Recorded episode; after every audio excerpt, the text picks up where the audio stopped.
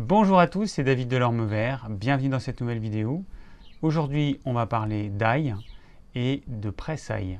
Alors pourquoi parler d'ail? Eh bien, Tout simplement parce que c'est un légume qui a des propriétés exceptionnelles, qui est utilisé depuis toujours, en tout cas depuis au moins 5000 ans.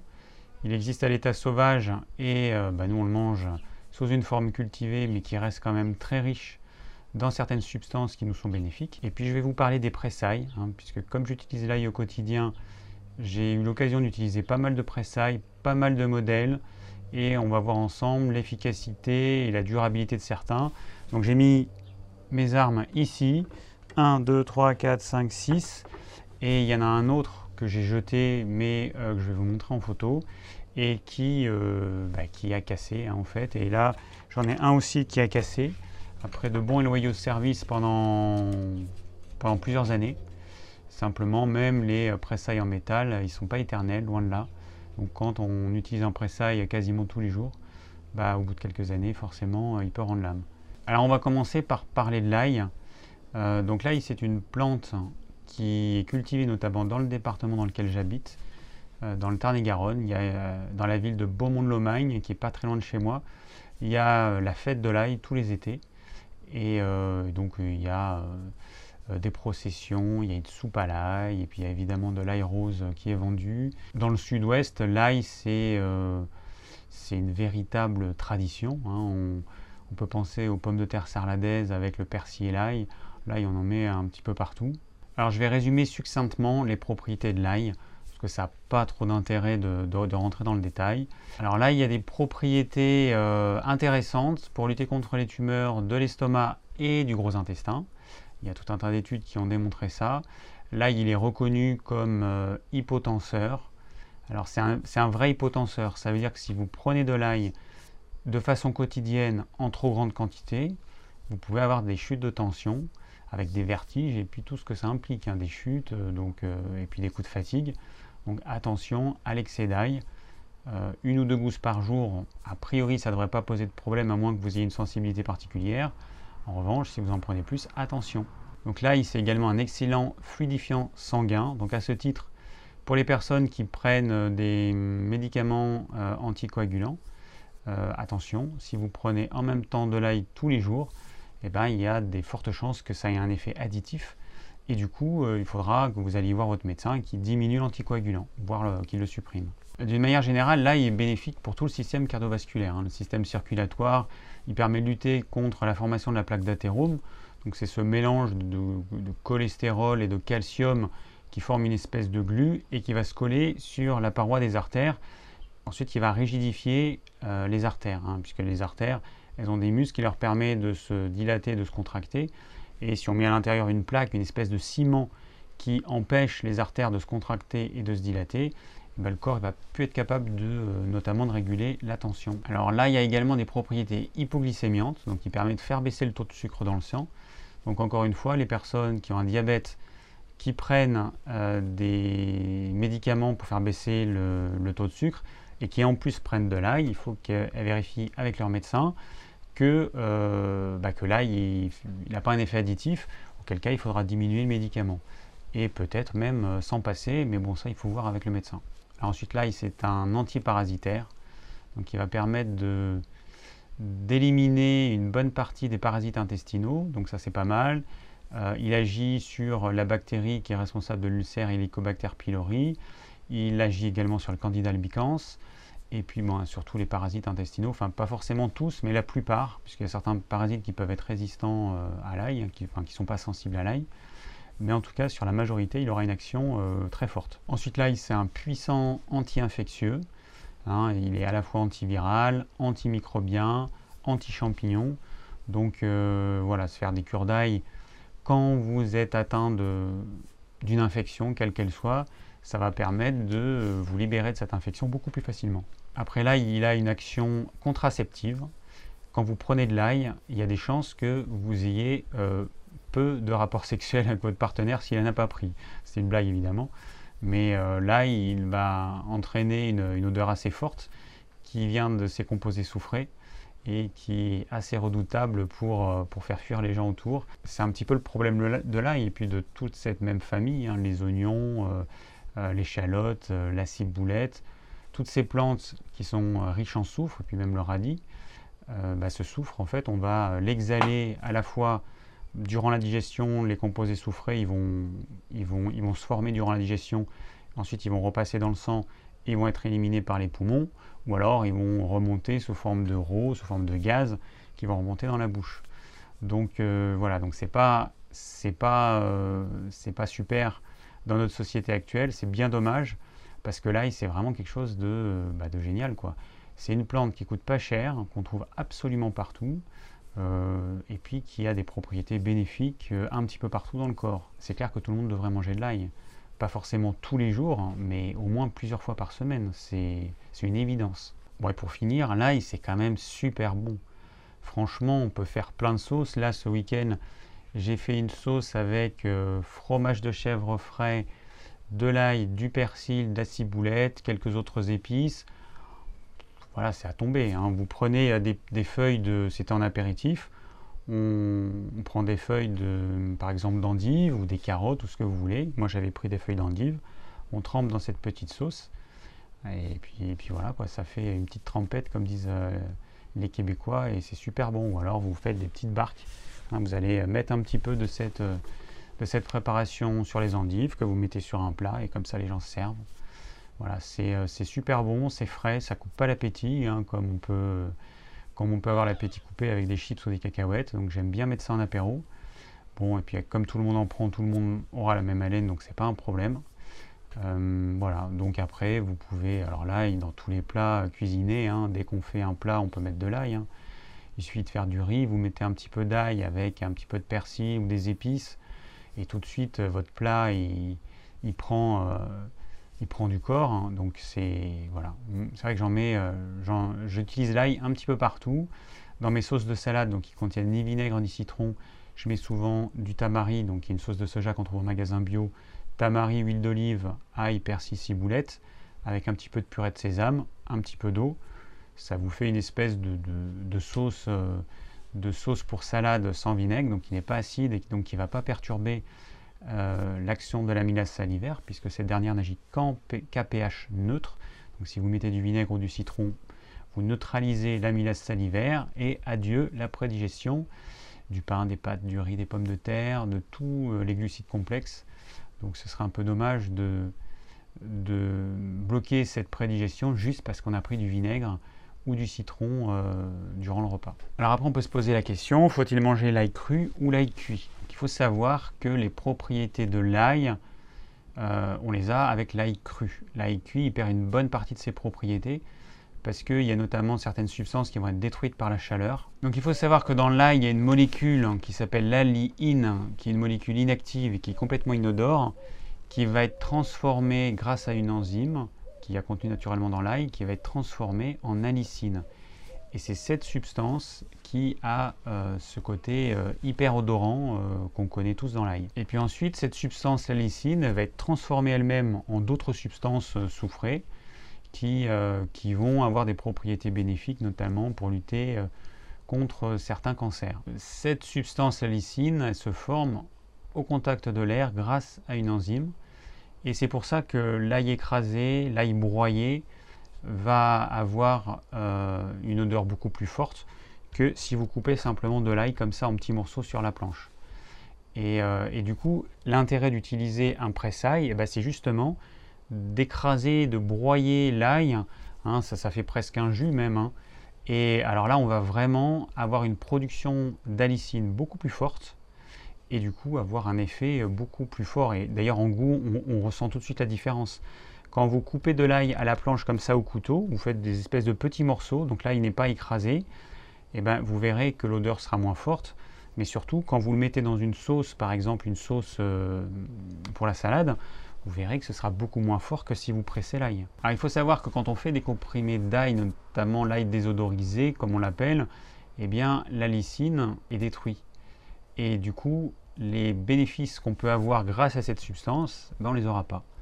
Donc euh, méfiance, moi vous savez que je ne suis pas pour euh, prendre des compléments alimentaires, surtout quand on a un produit qui existe à l'état naturel, à l'état brut et qui est pas cher, pourquoi vous allez dépenser 20 euh, euros dans une boîte de gélules alors qu'on trouve de l'ail à, euh, je sais pas, enfin moi sur mon marché, l'ail en ce moment il est à 6 euros le kilo.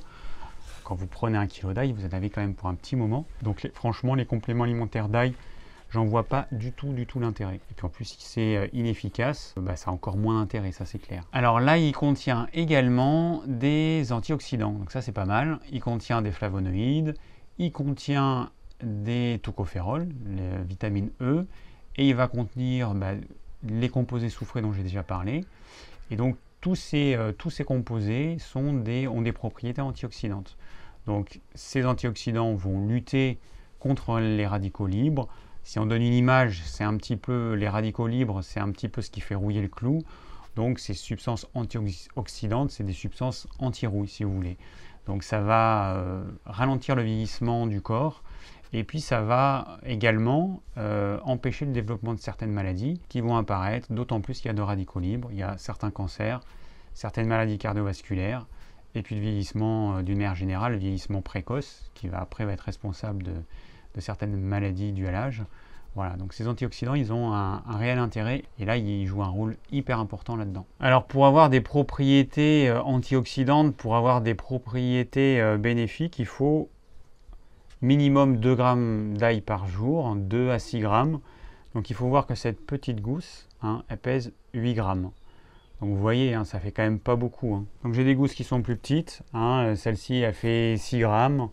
Voilà, donc euh, bon, euh, franchement, manger une gousse d'ail par jour, c'est quand même pas énorme. Si on coupe la moitié, qu'on en mange midi et soir par exemple, ou alors si on n'en prend qu'une et qu'on mange que le soir ou que le midi, euh, c'est largement, largement faisable. Moi personnellement, l'ail le soir, euh, c'est un petit peu rude. J'ai l'impression que ça perturbe un peu ma digestion. Alors là, il, a, il a un effet laxatif, plus ou moins fort chez certaines personnes. Bon, j'ai l'impression que ça perturbe un peu mon sommeil en fait, plutôt que la digestion, je sais pas, mais c'est peut-être parce que ça perturbe la digestion qu'ensuite ça perturbe mon sommeil. Donc du coup, je préfère manger l'ail le midi et euh, le soir, j'en mange euh, peu ou pas. Mais après, c'est à vous de voir euh, comment, comment votre organisme réagit, parce qu'on n'est pas tous identiques. Il y a des personnes qui vont parfaitement supporter l'ail le soir, et puis d'autres, bah, comme c'est mon cas, pas trop. Donc voilà, c'est à vous de voir. Alors là, il contient également de l'inuline, hein, qui est un prébiotique. Alors c'est quoi un prébiotique? Bah, C'est une substance qui va nourrir les bactéries de notre microbiote intestinal. Donc cette inuline, euh, bah, va nourrir les bonnes bactéries. Alors il y en a dans l'ail, il y en a dans la racine de chicorée, il y en a dans différentes plantes. Et, euh, donc ça, ça, a un intérêt euh, aussi pour, pour notre microbiote, sachant que le microbiote, il joue un rôle capital dans, dans, notre santé. Plus les recherches avancent et plus on se rend compte du rôle colossal que joue ce microbiote. Il a une action sur notre psychisme, il a une action sur l'immunité, il a une action sur la prise ou la perte de poids. Il a une action euh, sur euh, la régulation de la glycémie, euh, des lipides sanguins. Donc apporter des prébiotiques, donc des substances qu'il y a dans certains aliments qui vont nourrir notre microbiote, c'est capital. Et parmi ces substances, il y a aussi évidemment toutes les fibres qui sont contenus dans les végétaux, dans les fruits, dans les légumes notamment. Alors pour les femmes enceintes, il n'y a aucune contre-indication, sauf pour euh, éventuellement les femmes allaitantes, parce que là, il peut changer le goût du lait, et du coup, le nourrisson peut euh, ne pas avoir envie de boire ce lait qui a ce goût un peu particulier. Donc si vous mangez de l'ail, je vous conseille bah, d'arrêter, hein, si jamais euh, le nourrisson n'a pas envie de téter. Prenez plutôt des choses anisées, hein, un peu d'anis, de graines de fenouil, sous forme de tisane par exemple. Là au contraire, ça va donner un, petit goût sympa au lait. Alors là, il a des propriétés également euh, bénéfiques sur la sphère ORL. bon, il y a des études qui ont montré que quand on prenait de l'ail pendant plusieurs semaines, eh ben, les personnes qui attrapaient un rhume par rapport euh, au groupe euh, placebo, enfin les personnes qui avaient pris un placebo, avaient un rhume qui durait moins longtemps et qui avaient des symptômes moins forts. Donc L'ail, il a un intérêt, mais en préventif. Quand vous avez votre rhume et que vous prenez de l'ail, c'est déjà trop tard. Hein. si vous n'avez pas pris de l'ail avant, ça n'a pas trop d'intérêt. Le rhume, je rappelle, c'est un processus de nettoyage du corps qui est tout à fait naturel. Il y a quelqu'un qui m'avait demandé dans les commentaires d'où tu tires ces sources. Ben, moi, c'est ce que j'ai appris en école de naturopathie. C'est un processus qui permet de déloger les toxines qui se sont enquistés dans les tissus, dans le liquide euh, extracellulaire notamment. Et ce processus de rhume permet de déloger ces toxines et de les évacuer Et pour ça, le corps il va utiliser notamment les virus qui sont comme des petits ouvriers que le système immunitaire va contrôler pour arriver à obtenir euh, ce qu'il veut de ces virus. Donc on va voir maintenant un petit peu les différents pressailles. Alors je vais commencer par vous montrer ce pressail là. Je vous montre la photo parce que je l'ai plus, je l'ai jeté depuis. Donc c'est un pressail que j'ai acheté qui a duré, euh, qui a dû me durer un an, un an et demi. Et en fait c'est la partie, euh, la partie métallique. Hein, c'est la partie où il y a les petits trous là. Bah, qui, qui, est, sortie. Hein. La plaque de métal devait être un peu trop fine. Il était pas mal parce qu'il y avait des petits picots, donc en fait quand on écrasait ça, ça, ressortait bien tout. Sauf que, euh, bah, sauf que il, est, euh, il est décédé au bout d'un an, un an et demi de, de bons loyaux services. Alors le pressail que j'utilisais avant, c'était ce modèle-ci. Donc ce type de pressail euh, bah, qui marchait plutôt bien, sauf que bah, là cette branche s'est dessoudée de cette partie métallique. Voilà, c'est dommage. Et du coup, bah, quand on presse l'ail, euh, le truc il ressort, donc euh, ça marche pas. Bon, il fallait appuyer un peu fort, c'était quand même pas le top. Mais bon, il a fait son travail pendant quelques années. Alors après, il y a ce type de pressail que je crois que j'ai jamais utilisé, qui est un truc ancien en aluminium que j'ai retrouvé et euh, bon que je conseille pas. franchement, il y a beaucoup mieux. Alors après, il y a ce pressail là. Alors ce pressail là que j'ai acheté il n'y a pas très longtemps parce qu'il avait des petits picots. Sauf qu'à l'usage, en fait, cette partie mobile, ici, là, cette partie, elle bouge un petit peu. Et du coup, si elle n'est pas au bon endroit, et eh ben, on peut plus fermer. Et quand on va presser l'ail, et eh ben, cette partie, elle va bouger un petit peu. Alors, je suis obligé de forcer. C'est galère déjà, là. Voilà, je suis obligé de forcer pour, voilà, pour que ça rentre bien. Et, euh, et en plus, là, ce que je vois, c'est que Ici, les picots, ils sortent bien. Et par contre, là, les picots, ils sont à l'intérieur euh, d'un millimètre. Du coup, ça n'appuie pas de façon homogène euh, sur, toute, euh, sur toute la surface. Donc ça, c'est vraiment un pressail, j'ai envie de dire, à la con. parce que en fait, ben voilà, en fait, il marche pas bien. Donc, éviter les parties mobiles. Hein. Cette partie-là, elle est mobile, la partie euh, qui sert à l'ail, éviter. Franchement, euh, ça c'est pas top. Alors ensuite, il y a un autre pressail, il y a celui-ci. Celui-ci qui est pas mal. Alors je sais pas ce que ça va donner sur la durée. Mais en fait, celui-ci, l'avantage, c'est que la partie, euh, la plaque là, vous voyez, eh ben, elle se sort. Et du coup, pour le nettoyer, c'est assez pratique. Donc vous avez ici la partie qui va appuyer sur la gousse d'ail. Je vais vous montrer. On va prendre une gousse d'ail. Donc on met la gousse d'ail à l'intérieur et puis on appuie. je vais mettre ça de côté. Voilà, on appuie et la magie opère. Voilà, c'est assez facile. Alors ensuite, il faut toujours avoir un couteau. Hein. Voilà, vous faites comme ça. Bon, ça marche pas trop mal. Ensuite, vous pouvez remettre une gousse d'ail. Alors là, il y en a à peine qu'elle est sur le côté, donc il marche plutôt bien. Euh, voilà, vous pouvez euh, bouger un petit peu ça. Et on refait un coup. Voilà. Et donc là, vous voyez, là, il est bien pressé. Et comme je l'ai expliqué, eh ben, l'enzyme qui a contenu dans l'ail et qui combiné à l'oxygène va créer la lysine et donc va créer cette bonne odeur d'ail. Alors l'avantage de ce type de, de pressail, c'est qu'ensuite, eh ben, vous pouvez, vous pouvez nettoyer votre pressail assez facilement. Donc celui-là, il est franchement, il est pas mal. Je ne sais pas combien de temps il va durer, mais il est pas mal. Après, vous avez ce modèle-là. Alors je voulais tester ça pour voir si ça, si c'était plus pratique à nettoyer et à utiliser. Alors, ce type de pressail, vous mettez une gousse. Alors, hop, hop, voilà, on met une gousse ici. Et puis ensuite, on appuie. Alors, le seul truc, c'est qu'il faut mettre tout le poids de son corps. Ah, putain, c'est galère. Alors, voilà, j'appuie comme un malade. Et qu'est-ce qui se passe? Eh ben, j'ai une partie à l'intérieur qui a bien été euh, écrasée, qui est bien sortie. Mais alors, j'ai une grosse partie qui n'est pas écrasé, enfin qui... Et en plus, il faut appuyer comme un malade. Alors c'est clair que pour le nettoyage, on est d'accord, c'est facile. Hein mais par contre, franchement, euh, c'est euh, à éviter. Ce type de truc, c'est vraiment, c'est vraiment joli. Ça semble sur le papier, ça semble bien, mais en fait, à, à utiliser, c'est pas pratique parce qu'il faut, faut appliquer une force beaucoup trop importante pour pouvoir presser de l'ail. Alors le dernier modèle que j'ai utilisé, c'est une marque Joseph Joseph, donc c'est des designers qui ont créé ce pressail. Alors vous voyez, il se sépare en deux. Et quand je l'ai acheté, j'étais un petit peu dubitatif. Je me suis dit que ça allait être un gadget, que la partie qui s'enlevait, en fait, ça allait pas être pratique. Alors, ce qu'il faut déjà voir, enfin, vous pouvez pas le voir, mais moi, je peux vous le dire, c'est que la partie métallique, elle est hyper épaisse. C'est beaucoup plus épais que ça. Ça, je sais pas, ça fait peut-être, euh, c'est difficile à évaluer, mais peut-être un millimètre ça, ça fait, euh, ça fait le double. Hein. L'épaisseur de cette partie-là, je pense que c'est impossible que ça casse. Franchement, c'est impossible. Ensuite, vous avez une partie en plastique euh, qui est suffisamment épais pour pas que ça casse.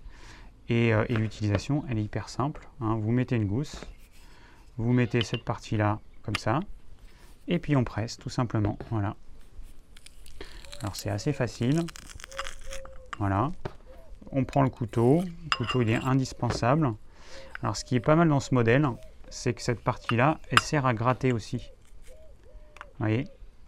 Ça sert à gratter. Donc, pour le nettoyer, c'est pratique. on peut gratter un petit peu et puis on peut remettre un petit coup. Voilà, il y en a toujours qui sort. Et puis ensuite, vous grattez. Alors moi, cette partie-là, je la jette pas, hein, parce que quand vous coupez une gousse d'ail, quand vous la coupez sur une planche en petits morceaux, vous mangez tout. Hein.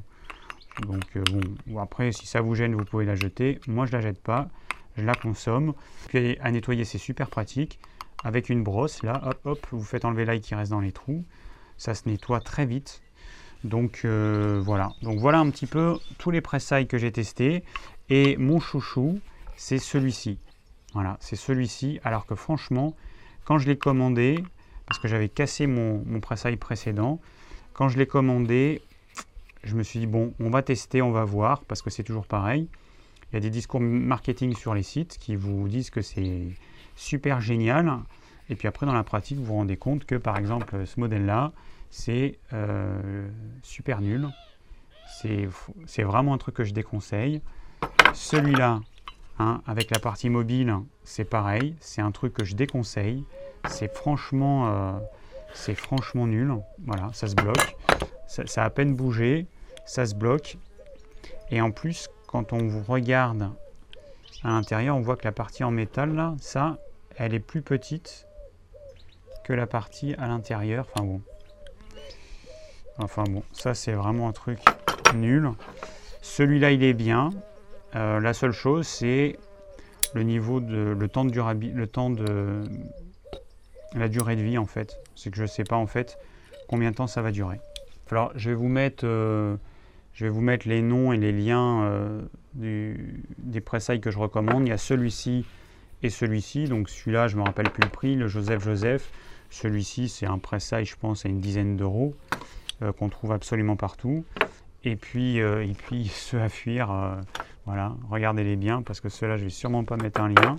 Ça n'a aucun intérêt. Et celui-là, c'était, je crois, de la marque VMF.